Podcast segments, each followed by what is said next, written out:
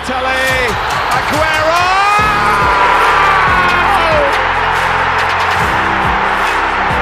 I swear you'll never see anything like this ever again. Lewandowski goes for it again. Oh, he just can't do it. You just cannot be that good. That is an amazing goal. I think he scored a goal every time he's had a shot.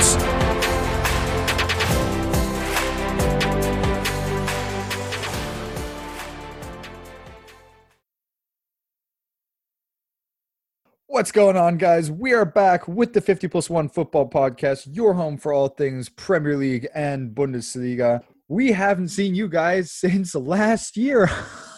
okay, good. I promise we got all the dad jokes out of the way. That's it. That's it. But with me, as always, is a man who is to me like comeback wins are to Bayern München, Billy. terrible dad joke, but I'm glad to be back. Uh, it really is nice, isn't it? So, for our first episode of the new year, we're going to talk the problem at Chelsea, whether it's a player problem or a manager problem. We're going to talk, yes, we're going to talk Bayern Munich after that incredible comeback win. And we've got a discussion on your unpopular opinions. Do you want to start with Chelsea? Because I'm, I'm itching. I do. I, I'm itching to to start with Chelsea because I've I've got some statistics to bring out later, but we'll just it's uh it just it just hurts. It really does because i'm not gonna lie i was actually excited to see what chelsea would do once they had you know their 200 million in new players you know putting that on the pitch. And let's be honest at least for me frank lampard did a did a job last season with the chelsea team he had and the squad he did have. Transfer ban all that stuff. He did do a job Yeah, but did he do a job because of the transfer ban and because of the players he had available? No one expected anything from him. So you're saying it's a little bit more of you know outside pressure? Well, I think no, he's he's had no outside pressure. He rarely gets criticised to the extent that Arteta's been criticised, to the extent that Solskjaer's been criticised, even Pep Guardiola this season. You know, it's not all going City's way, and Pep's come under a lot of criticism. And Frank Lampard gets he seems to be uh, like a media darling. Yeah, I mean this goes back to the to the thing we mentioned the in the last episode before the new year, which was that Frank Lampard, because of his position as an England legend, somehow seems to have that free pass in the media. I think it's stupid. And you were thinking with that City team and the problems that they've got going on, uh, there's no better time to play City, you'd have thought. Five players out due to coronavirus. Well, infection. first choice goalkeeper missing. One of their There's best fullbacks. The only striker they've got, really, because Aguero's not scored in the league for nearly a year. Yeah, I mean they played Kevin De Bruyne as like a false nine, which I don't think I've ever seen Kevin De Bruyne play. I have. He played there uh, for Chelsea in his one season he had there when they played, in- Uni- they played United at Old Trafford. Case in point, right there. It was when uh, when Kevin De Bruyne played for Chelsea. This is before he went to Wolfsburg. And this is six years ago. If it helps, it was nil nil and Andre Schürrle hit the bar. I remember that game. Jesus Christ! And Schürrle's retired, so I think we've we've come up with enough stuff to show that it's been a while. But I, I looked at that Chelsea team today and I was like, okay, Timo Werner's finally starting up front, and it would be the, the week I finally took him out of my dream team. I pulled I pulled the, the plug and I was like, I got, I got to take him out. And then Frank Lampard, there's witchcraft afoot here. And he finally played him up front. And you were just thinking, the way Christian Pulisic was playing, uh, Martin Tyler said it on commentary, there's no one for him to bounce it off of because Timo Werner's running the other way. I said to my brother, "Oh, if only they had Olivier Giroud or Tammy Abraham on the bench to bring on, would be one." But then again, this is the thing: we criticise Frank Lampard when he doesn't play Timo Werner up front. I think it's then unfair to criticise him when he does play him up front. I'll give you a little bit of a half and half on that one because yes, he finally played Timo Werner in a position where he where he wants to play and where he probably can play his best. On the other hand, we've said it time and time again. Why doesn't he play two strikers? You know, it, Louis Beneventi said it a couple of weeks ago to me. He's so stubborn. I don't understand why he doesn't play with one post striker, one guy, you know, target man to shore up all the long balls and thread them through to Werner, and Werner makes deep runs. Imagine you had a Christian Pulisic be or having the Werner and the Tammy Abraham, so he could bounce it off of Tammy Abraham, get it back, and Werner makes a deep run. It's it's it is just another question mark because we've seen Lampard go through different formation, uh, not different formation, sorry, but different players in the same formation. You know, we've we've seen a Chelsea team that have that have been basically just rotated through time and time again this season whenever, you know, if it's down to tactical decisions or just, you know, down to pure need. But it there's no real formation or no real player constellation in this one formation in the 4-3-3 that seems to work for Chelsea consistently. So why doesn't he just change the formation? I think there's a stubbornness about him. I'm getting I'm getting shades of Bielsa, not in the sense that he's this supposed footballing genius, but in the sense that he's very stubborn and a refusal to alter a game plan when it clearly isn't working Yes. It, uh, it might work. You know, they might play their next game and it might it might work against that particular team. But then if it's not working in a big game, you look at what Solskjaer does at United when he'll, he'll play against Man City or a Liverpool and he'll play that back three with two wing backs instead of playing the expansive 4 2 3 1. You sacrifice one of your flair players and you play a different system. Yeah, I mean, if there's anyone who is a perfect example of adapting even within a game, it's Frank Lampard's counterpart on the touchline tonight, and that's Pep Guardiola. I mean, he he's probably criticized for rotating too much and changing too much, even in 90 minutes. I think, yeah, there is an there is a an element of that, and I think tonight when he wasn't given much of a, a chance. You know, he wasn't given much of an option. But those players clicked for him. I mean, it took him like 15, 20 minutes. But it just it just clicked for them. They just played. And again, is it a, a player quality issue at Chelsea? Is it a motivational thing? Is Lampard not able to like G them up for a big game like this? Like you shouldn't need to be motivated for a game against Man City. Yeah, you're not wrong. I think I want to touch on one thing because you said it took them a little bit of time to get going. Would you have given a penalty in that 12th minute when Werner was fouled, I think, by Rodri? Uh, see, it's difficult. When I seeing it live, I thought he got the ball. I mean, it was outside the box or just on the line. It started so, outside the box, yeah. Yeah, I'm surprised they didn't have a longer look at it, but I don't think it would have changed anything, even if they had gone one up. See, that's interesting because I thought it was a clear. I thought it was, you know, on the replays, on the individual replays. I thought that by the time Werner was clipped, and he, and in my opinion, he was clipped, and it should have been a penalty. And I feel like almost that was a breaking point because after that 12th minute, you know, 15th minute, Manchester City score, and it just went downhill from there and we have to say, you know, no team should be like, especially of the caliber Chelsea are, no team should be breaking down just because they don't get a penalty. But that just seemed to be, you know, the crux of the issue. Like after the 12th minute, just nothing happened for Chelsea until about the 89th minute when they pulled that one goal back. Yeah, you, you look at that and you think if that's the case, then there's a, a mentality issue.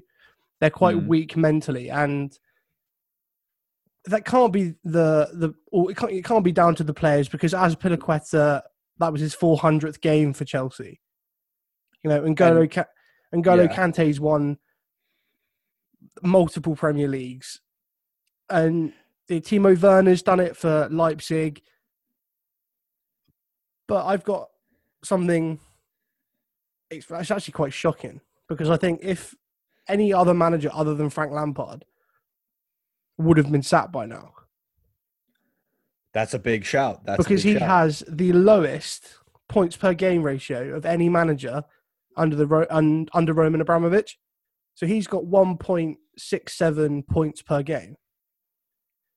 Andre Villas great, is it? Boas, who's possibly arguably considered one of the worst managers, at 1.7. Oof. You know, Gus Hiddink, interim manager extraordinaire, 1.94. Rafa Benitez, 1.96. So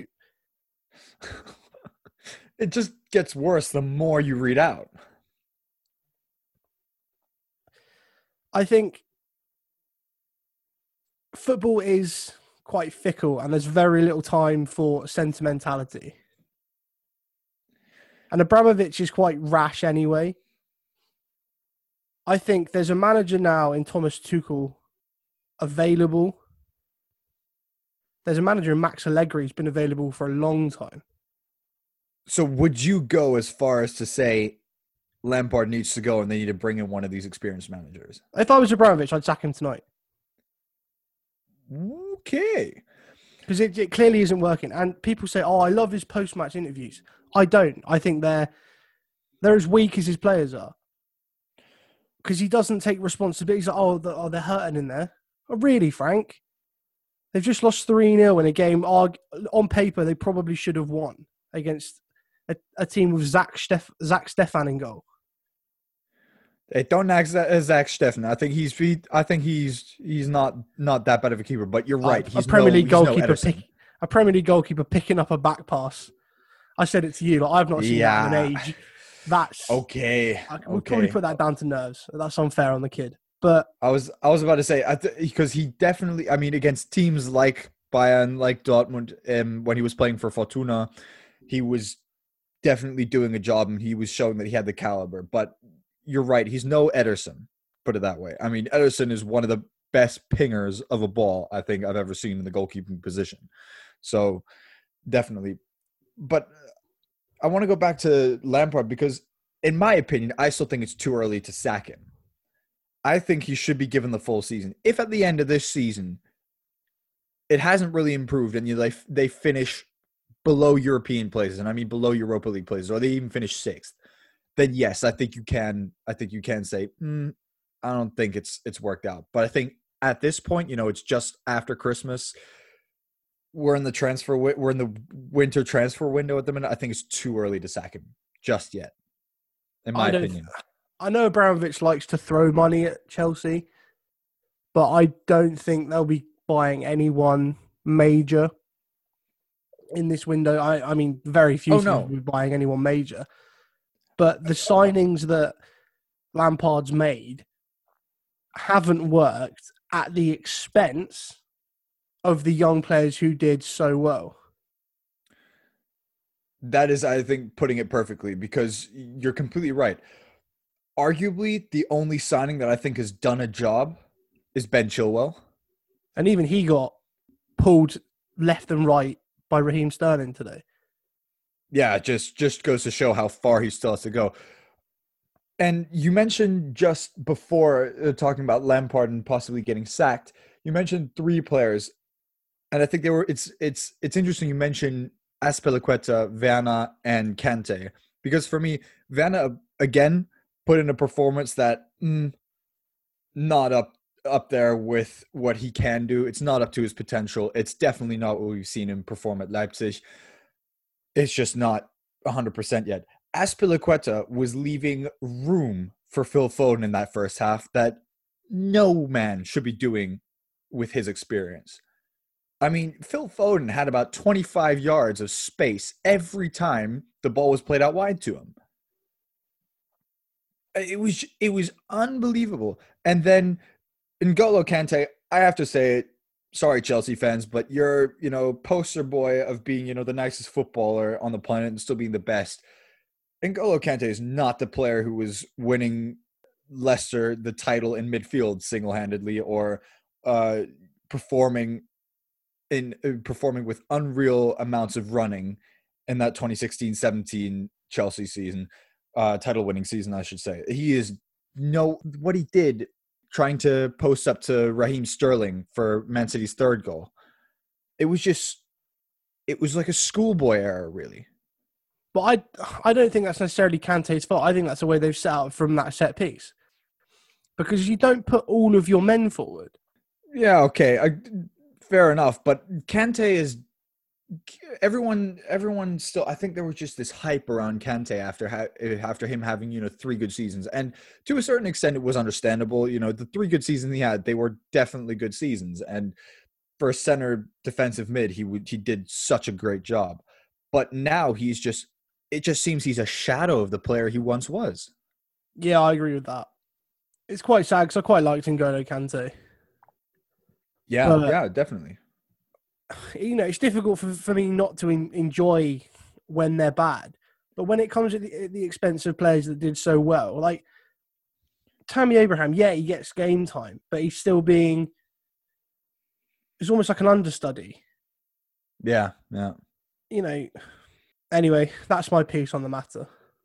to be fair, we we we attacked Lampard for playing for not playing the players he buys for so much money in the position they want to play, but then we also do get annoyed when when the young players like Tammy Abraham, like Callum Hudson-Odoi aren't getting game time. But that's the thing. I I'm not expecting Frank Lampard to listen to this, and if you are, Change his mind. hello Frank. but uh, we've said it, and countless other people say it as well. It's that almost not a pivot, but that big man, little man partnership up top. yeah. There's no Yeah. reason why you can't play Abraham and Werner in the same team Yeah. and play Havertz or Ziyech at number 10 or Pulisic at number 10 and then play your three mid and then play your Kante, Kovacic and Jorginho.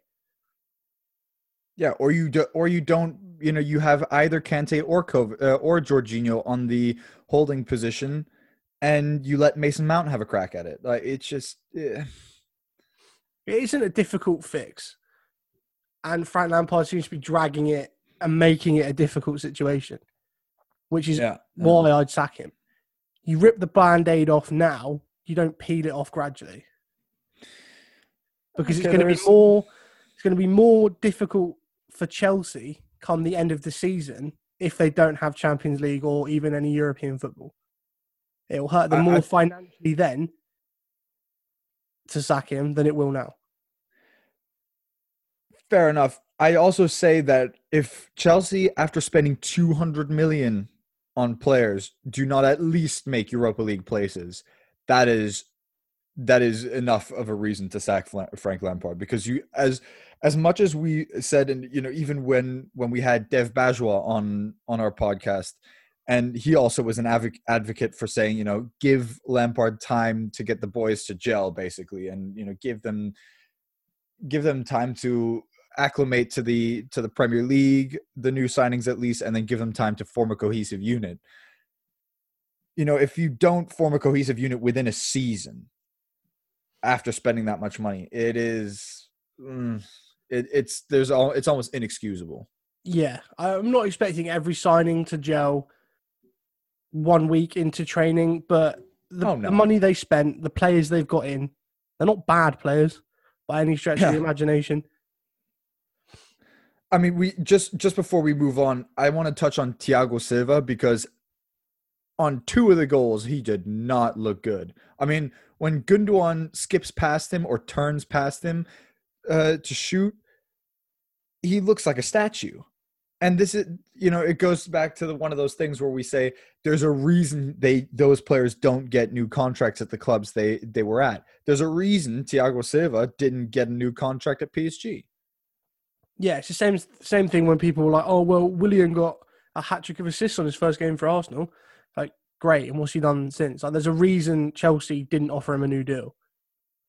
Yeah, they might have the odd good performance because they are still talented players, but if a competent board or a competent manager can see that player's on the decline and they're going to have more bad games or more off games than on games next season, it's not worth me keeping them. Yeah, yeah. But I think we've we've picked at Chelsea enough, and it's time to now pick at Bayern because I said it in in the in the intro. Yes, they are the kings of the comeback, having now come back from being a goal behind, or in tonight's case, two goals behind, eight times in the last eight games. Granted, they've won them all, but there's a clear there's there's a clear problem because you're Bayern Munich and you you are consistently conceding the goal and you're the consistently the first team to concede in a match. But there is something that's off there. I can't quite put my finger on it, and it makes me think of. It makes me think of Manchester United's away record in the Premier League this season. They've won every away game this season, but in every away game they've gone one goal down. Yeah, I can't. yeah. I don't understand why a group of professional players, especially Bayern players who won everything there was to win last season, can't Yeah. start a game. Not necessarily in top gear, but can't start a game against Mainz, which they should be winning anyway, Oh, quite, com- by, quite comfortably. I mean, by by by all means, because Mainz are second to last in the league. They've just fired their manager, but which, by the way, is the second managerial sacking they've they've had this season. They've got an interim manager at the minute. They hadn't. I mean, that's it all. An interim manager who took over just before the new year. I mean, when you're 2 0 down to a team managed by Jan Siewert, who was manager of Huddersfield Town in their brief stint in the Premier League after they sacked David Wagner. yeah it's just it's it's baffling that being said you have to tip your hat actually to Siewert because in those first 50 minutes they ran Bayern and they ran Bayern uh, at their home ground. Fans or not you're at your home pitch. You'd expect Bayern in the Allianz Arena to come out with with some presence. And they were getting run left right and center. I mean they, there's a reason Flick took Boateng and Pavard off at halftime. Because it just wasn't working on the right hand side defensively. I was going to say, it was that right hand side that you were exposed, Oh yeah, basically. And to put Joshua Kimmich there, and like, when he brought on Leon Goretzka and Niklas Süle, it was probably the right thing to do. Maybe still on winter break, maybe. But again, like you've just had some time off. You should be refreshed. yeah, For a, a team at Bayern's level, I think probably inexcusable. And I wouldn't be surprised if Kimmich started the next game at right back and Niklas Süle started the next game as well. See, it's interesting because in, in the analysis afterwards on Sky Sports, it was it was more of a more of a thing that they were quoting, um, or at least Lothar Matthäus was saying, you know, it's that is almost the genius of Flick to basically adapt and say, you know, much much in uh in comparison to what Frank Lampard doesn't do. I was going to say, amazing what you can do as a manager when you adapt when a game plan isn't working. But Exactly. So I mean, if, if it had been Frank Lampard managing Bayern, I guarantee you Pavard and Boateng would have played the full 90 minutes, and Boateng probably would have gotten a yellow red at the end of it because that was more the reason why he was taken off. It is, but it is just the fact that you know that Flick adapts, and he said, you know, Joshua Kimmich wasn't needed in central midfield this game. He was needed to show up the right back and put some some as as funny as it sounds to say because Kimmich is by no means the paciest of players but put some pace to back up Leroy Sané on that right hand side because Leroy Sané had nothing to back. No man was backing him up when Pavard was playing down that right hand side. It was kind of just, mm, let's see what he can do on his own. And, you know, that's a player where already people are saying uh, he's not performing at his best. Yeah, let's go on and heap on the pressure when he doesn't even have backup. That's great. then he'll definitely perform. Funnily enough, he did this game. That being said, it is just down to you know I think it's down to a manager who actually adapts. yeah, it was a good idea to take Pavard off. And this might be controversial to you, but I don't rate him at all. And I think he's he's living off that goal he scored in the World Cup. It's Because not if he doesn't, I- okay, if he doesn't score that goal, he's not thrust into the limelight, and I don't think Bayern signed him. I disagree in that sense because Bayern were definitely eyeing him as a right back to back up Kimmich at the time. Because remember, this is uh this was the eighteen nineteen season where um it was it was Bayern who were looking to sign Pavard early because he was doing a job at uh, or he had done a job in the previous seasons at Stuttgart. The funny thing was Bayern locked up that signing in the winter before he was due to move. And then that second half of the season, Stuttgart just kind of fell apart, and that was the season they got relegated. So many people were having question marks, big question marks, because Pavard came from a relegated Stuttgart and then had that World Cup, where you, as you said, he has that goal, and then he is signed. He took a little bit of time to start to get going, but I found he definitely was. There was a reason Bayern were defensively sound on their way to all five titles, and that was because of Pavard. But this season, I completely agree with you. He isn't. I, I don't rate him either. Like this season is just not going well for him. Yeah, I don't think he's a Bayern standard of player. If Bayern, well, we know Bayern, they're a top team anyway.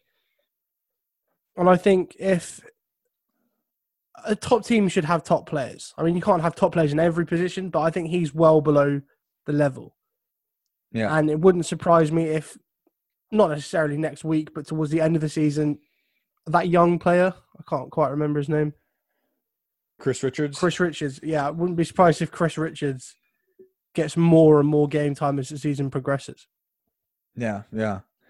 Yeah, it's it's it's a weird one because you're definitely right. I think there were also a lot of questions asked of Bayern's board, especially Zali Hasan Salihamidzic, who was in charge of that, um, when he when he when Pavard was signed, because it was a little bit, as you said, mm, does he really have the standard? And there were definitely times last season where I thought he definitely does have that standard, but this season so far is just not going well. I think last season Bayern were that good, he could probably get away with it. And I remember watching. I think it was the. I think it was Mainz last season. Actually, I watched it with you and your dad, Mm. and Mainz went one 0 ahead, and it was Benjamin Pavard's fault. Right. That they went 1-0 ahead. ahead. yeah, true, true. Yeah, see that that's what I mean. It's just it is one of those hmm, But I think the fact that you went and then scored six five. probably Yeah. dilutes the the error, and the oh, fact Oh, you, oh, you mean yeah? Okay, the previous game. Yeah, the fact that Bayern scored five today will probably again dilute the fact that he was taken off at half time. I think it'll dilute the fact that in general they went down two 0 in the first half. It, it's just like it's just like it was diluted that they that Red Bull Salzburg ran them in the first half of their first game uh, against Bayern in the group stages when they played in Salzburg, but then Bayern end up winning six two because at some point they just break down the team enough that they they the the defense is just powerless to resist. I'd say it's similar. It's a similar thing here because you know inside 11 minutes, Bayern went from being 2 0 down to tying it up at 2 2 with Sane pulling an Arjen Robben and pulling ones from right to left, and it, it's just it's just the caliber of of of a team that Bayern have is where you know they they've said "Mm, okay you've had your fun but let's turn on the turbo now and let's get it. And it was just uh, it was just that thing. And to complete that whole set to complete the segment Kimmich since he has returned he uh, he was the either the scorer or the assister to the three Bayern goals including the two against Leverkusen and the one or the first one against Mainz today just goes to show how important he is for that team And you got the assist for Sane's goal as well. Exactly. Uh, I mean, he's just Bayern definitely did miss him during that small slump they had in And uh, in October November. It wouldn't be a Bayern win without Lewandowski goal or two Or in two. this case. Uh, he is he is just ridiculous, uh, and he still is. He's on 19 goals now in the Bundesliga It's in crazy. 14 matches. 14. Question: Will he Yes. do? Will he get as many goals as he did last season? I mean, he's on track to do so right now. It's just a fact of will the schedule or the tightened schedule do uh, do a number on the Bayern team this season because he does he does he's certainly gotten rotated more this season and Choupo-Moting's also come in and done done his part. But then again, we also have to just take into account, you know, they've rotated and Lewandowski still has 19 goals in 14 Bundesliga games. So I don't know. I'd say yes. Uh, just before we leave the Bundesliga and get on to unpopular opinions, I just want to talk Jadon Sancho quickly, ever so briefly, because he got Yeah. his first goal today against Wolfsburg, first goal of the season. Well, first Bundesliga goal, he de- he. th- This was I think I like that you mentioned this because he kind of broke that that dry spell that he had scoring in the DFB Pokal round against Eintracht Braunschweig when Dort- Dortmund scraped that very narrow 2-0 win. And ever since then, he's now kind of he's he's livened up a bit. You know, a goal and an assist today. He did miss an open goal though. Yeah, but he still at least scored and assisted. Uh, that, that that's a positive note. So I'm trying to go with the positives here. Yeah, well, hit on. I just want to. I'm going to butcher this, so please correct me. Dortmund Hmm. CEO Hans Joachim Watzke. Oh, yeah, Aki Watzke is his nickname. Uh, Aki is his nickname, but yeah, Watzke, that's the one. So he said, uh, "This is in kicker." So subconsciously, Jadon might have prepared himself for change. I think he had thought so much about it that he lost his ease. So all that stuff last season, oh, he's not leaving, he's not leaving, he's not leaving. It does play on a player's mind. Especially a 20 year old. Someone so young to go back to his home country. And I don't want to beat this because at the mo- at this at this moment in time, it's like flogging a dead horse for me. but I'm glad he scored his first goal. Is the point I'm trying to make? Like, I'm Yeah. glad he's finally got his first Bundesliga goal. I'm glad that he got his, he got an assist as, as well today. I want him to do well because it's good for England. yeah, yeah. But uh, you can just imagine if he had if if United had paid that money and he had the same. Say he only got his first goal against Aston Villa.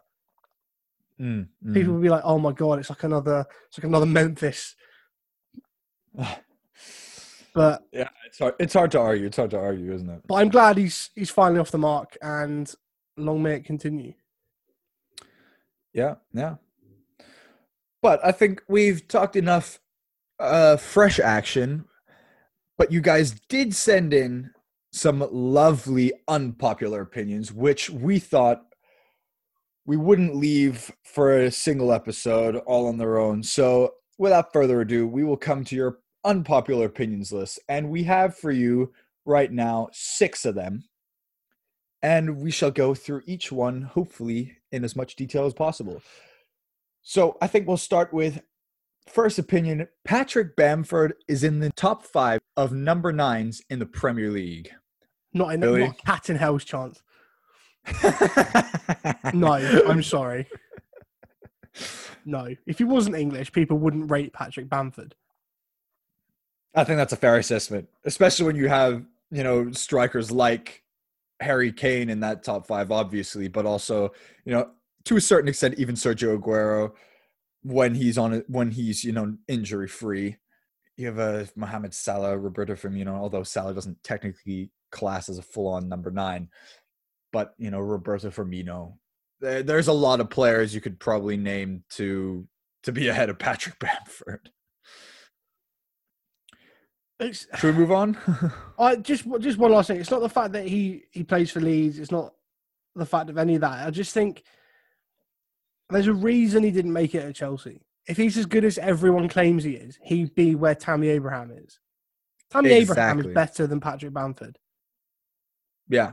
You know, And I'd he, say Tammy- he might not have as many goals this season as Patrick Bamford because he doesn't start every game for Chelsea. Patrick Bamford is the only number nine Leeds have. Yeah. And as you've said plenty of times, Leeds play cavalier football. Oh, I hate it when people say that. but this isn't about Leeds. So unfortunately, I that is an unpopular opinion. The, the, so we're classing it as unpopular, that one. Moving on. Fans' perception of the best players in their position is based on how well they are marketed. Do you want to take this one? It's easy to say because, you know, that makes it that makes you know, oh, okay. You know, all the Premier League players are always going to be considered better. Yes, it is easy to say, but on the other hand, I feel like players who are in the Premier League because they just watch that much more because they're marketed better are instantly classed as being better than most Bundesliga players, for instance, because the Bundesliga is not as widely watched. And when I talk about this, I'm literally talking about the things that directly influence stuff like the FIFA Best Awards or the Ballon d'Or. You know, obviously FIFA Best Awards this season, different story, but it was kind of hard to not put in a bunch of players from Bayern, you know, winning the titles that they did. But I think in previous years, you know, when you had the team just filled with players, not just the, from the Premier League, but you know, also from Real Madrid and Barcelona, who arguably after Manchester United are the best marketed teams in football worldwide. That they, you know, they live a little bit off the hype from from the media, if that makes sense. Yeah, and to go a slightly different direction with this, with the way players are marketed, I think when you talk about United's players or Real Madrid's players. I think when you've the fact you've got people in Asia with Phil Jones shirts and things like that is utterly astounding. Yeah, yeah. Uh, and it's just because of the way they're mark. You know, his their faces are just on everything from like noodles to coolant for the car engine. Yeah, yeah. It's an over. It's a level of exposure I don't think any other industry has except maybe in uh, some of the American sports in the U.S. itself. I think, but overall, worldwide, yes, definitely agree with you. So, what are we saying? Popular opinion? Yeah, I, I would agree with that. Fair enough. Popular opinion it is. Moving on to number three on the list. This, this is my favorite. this is my favorite, and I know exactly who, who put this in. I played golf with him today. Ryan Babel is historically the best player Liverpool has ever seen. it's a popular opinion because he got 12 goals in 91 appearances. I can't say it with a straight face. I'm sorry. Funny story is uh funny story. I think was it Kenny Dalglish was the manager at the time. Oh, yeah, Kenny Dalglish. That they so they when he left Liverpool, they supposedly agreed to deal with Hoffenheim. Kenny Dalglish said, "No, he's not leaving. He's here to stay." The next day, he flew to Germany and signed for Hoffenheim. so you know, and when he came back and played for Fulham, he had to dye his hair red because we all knew he was a Scouser at heart. Oh Jesus Christ! I mean, also just saying that when you've got players like Steven Gerrard, Mohamed Salah. Jamie Carragher, J- yeah, Fernando exactly. Torres, even Daniel Agger to that extent. What a man! Oh, what a guy! I think Daniel Agger was the he, he him and Sergio Ramos are are center backs in their own class. You know, just overly aggressive, but also such good center backs. It was that centre back pairing of Agger and Skrtel, the thug oh, yeah. centre back pairing going like literally bouncers. well, that's the thing. You think, oh, you, you picture Martin Skrtel, skinhead, angry. Yeah, yeah. He played for Istanbul Başakşehir against Manchester United in the Champions League. He's got a proper decent hairline. Has that he actually? Was, that was by choice. No. What? that look was a no lifestyle way. choice, and he stuck with it. And I have to respect him for that. Oh, respect, respect the drip, Karen. I'm oh, uh, yeah, I, I, agree with that opinion. with uh, take that with a grain of salt, people. So, so in all seriousness, I mean, I know it was probably put in as a joke, but still, we're labeling this one as a very unpopular opinion. very unpopular. Moving on. To a serious one I'm now taking a look at. Our fourth opinion is CTE or brain damage will be widespread in soccer or football 10 years from now. Interesting one, but I'd argue not really because then we would have already seen it by now. Yeah, because look at how many it- great players you see it retired. with a lot of the older players that use the big, heavy leather balls.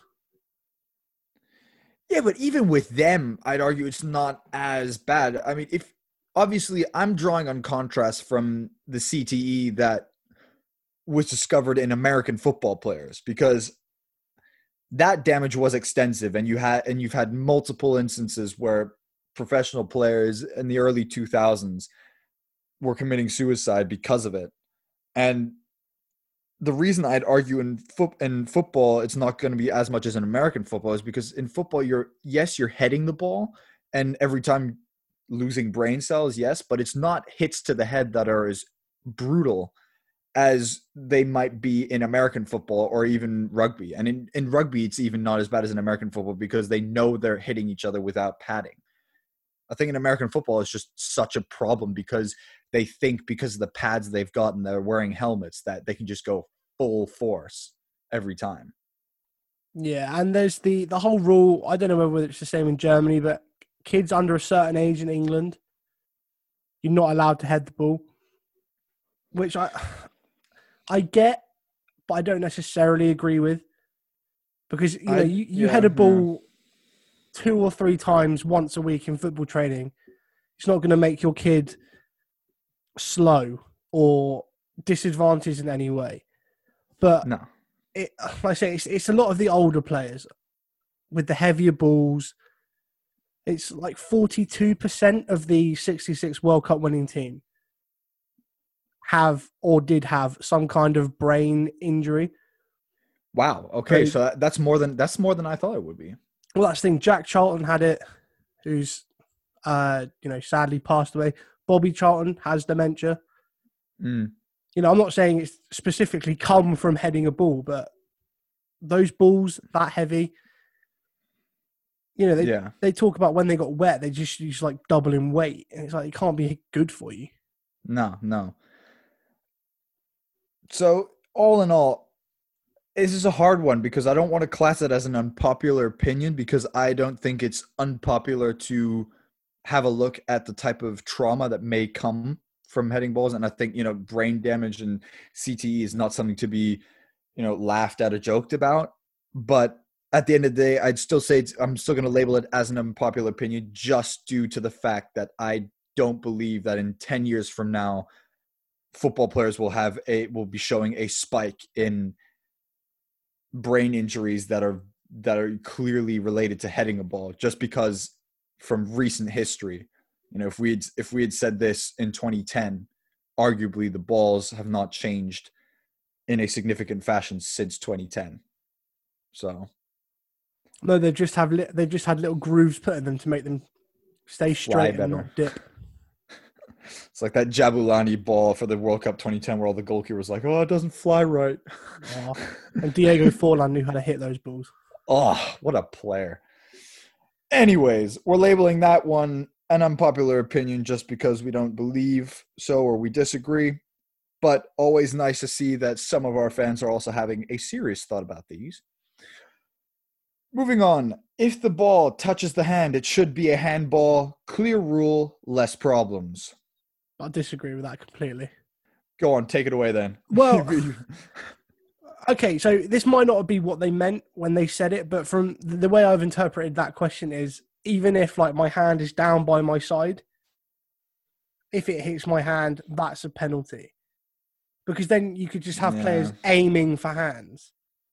You know, oh, it's come to the edge of the box. I'm just gonna, or it's you know, it's come to me. I'm just gonna hit it at a player. Yeah, yeah. I think it's really murky the handball rule anyway. Because Oh, yeah. I remember again, this was so funny. Against Leicester, Eric Bailly is pointing to where he wants the ball. Yeah. Fred goes to play it back to David De Gea and it just hits Bailly on the arm because he's pointing to where he wants it to go. Um, it happened again. I think it was Eric Dier Yeah, yeah. Was running back towards his own goal. It hit his arm. That's a penalty. I was like, okay, so what are you going to do? You're going to run with your hands down by your side and run like a penguin? Yeah, I think- so- uh, yeah, exactly, exactly. We've now got VAR. So now it should be so much easier to determine whether they've gained an advantage or whether it was deliberate or not. Because it's very difficult to you know, if some if, if the ball's coming to my left and I flick my hand up to flick it away from goal, it's very difficult to make that look accidental. That's a very Yeah. deliberate movement. I always liked it when it was just clear where you say if you're increasing the surface area of your body and it's and the ball strikes you anywhere between below the sh- so basically the upper arm but below the shoulder and the hand then it's a handball. That made sense to me, especially the part where you're increasing the surface area of your own body because that makes sense. You know, you're using your arm slash hand to unfairly stop the trajectory of the ball when you're only supposed to be using everything uh, everything but so it I, I liked it better that way but you know it's they keep changing it to try and make it better and in the end they just make it worse Yeah, it's kind of when they changed it. Uh, not the last time, the time before that. So from the if you're making your body surface area bigger, it's almost like if it's not broke, don't fix it. It's almost Yeah. like adding or changing it for changing its sake. yeah And I exactly wouldn't be exactly surprised if they changed it again. i mean take a look at you know Axel Witsel in the match against uh wolfsburg today it's a definite handball because one he is he's increasing the surface area all right i mean it's Elbow, exactly it's like giving it the people's elbow. It's like watching. WWE. Love that. But yeah, it was, and it still wasn't given. I mean, VAR had a shocker in the Bundesliga today, anyway. Uh, that being said, but I th- but we we've we've talked about VAR so often on this podcast. So I think we we just can't do it again. It's just it's becoming too much. It's becoming too much.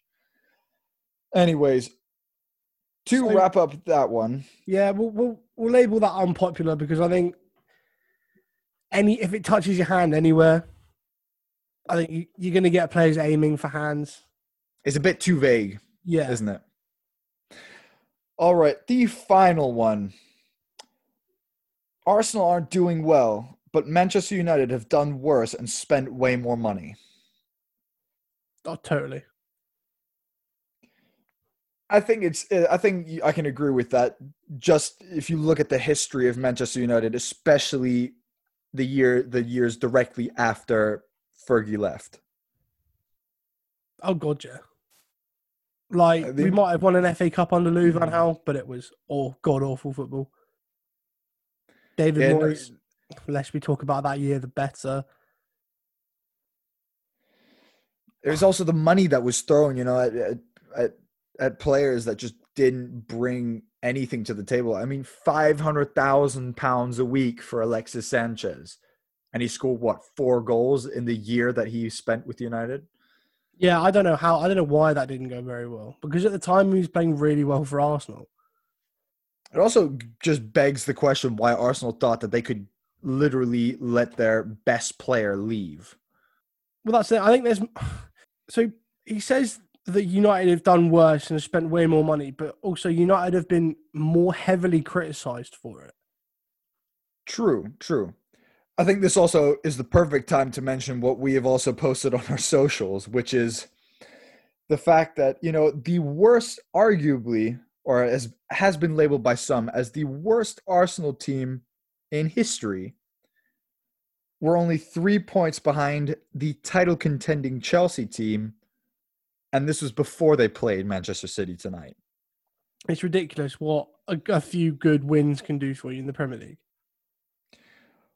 Also, to add in, everyone who says Andre Lacazette is just uh, sorry, not Andre, Alexandre Lacazette is just such a bad striker, and they don't understand how much how Arsenal have spent any money on him. He has the same amount of goals as Marcus Rashford in the Premier League, and one more goal than Sadio Mane. Make of that what you will. Yeah, but that's this point of the season. Like, Well, yeah, obviously, amount- but still. I don't want to say the hype around Lacazette because there was a lot of hype when he signed. there was, it's there just- was. It's just not happened for him at Arsenal. You know, he's Yeah, yeah. uh, two goals against West Brom. Great. I I could have put those goals in against that West Brom team. I'd also argue that Kieran Tierney's performance against West Brom was the more standout one, but we all know that just because he's got he's done something to his blood where he can warm up in snow in a short sleeve and t-shirt. See, this is going in to shorts be and a t-shirt. this. This might be an unpopular opinion, but that win for Arsenal yesterday means nothing because that West Brom team are just whipping boys in the Premier League at this. To the I was about to say they lost they lost 5-0 to Leeds United and Leeds have been Leeds were up till that point the worst defensive team in the Premier League. you know, so the the fact that Arsenal aren't doing well, yeah, they're not doing very well, and they're being criticised for it. But United have done worse and have spent more money, and yeah, but they've also been way more heavily criticised. You think the amount of uh, criticism that Paul Pogba gets, or has gotten in the past, the amount of criticism Solskjaer has gotten in the past. You know, people were saying, "Oh, maybe Jose Mourinho should just retire because he's clearly lost his his spark for management." He's kind of found it again, I'd say. That's what I mean. Like, no one's calling for Mikel Arteta to be, you know, to retire. Yeah. So, what would you say, all in all, unpopular opinion or popular? I'm, I mean, the point is valid. I think it's an I think it's unpopular because, from the sounds of it, it's almost like we haven't been criticizing United as much as we have Arsenal. When if anything, it's been worse. The only reason Arsenal's looks worse is because of the goons at Arsenal Fan TV. well, you know that I'm always a big advocate for that point. So, unpopular opinion in the end? Yeah, definitely. Okay. Well, having wrapped up the unpopular opinions section, that'll do it for the first episode of 2021. We hope you enjoyed it as much as we did. Don't forget to like, subscribe, share, follow us on all our social media. We are ever so grateful. And we already have seen a bunch of you having a bigger look at our social media channels, especially Instagram. We love all the activity going on there, all the comments, all the likes. Keep it up, guys. We love it. But Thanks so much for listening, guys. keep calm. Love the beautiful game.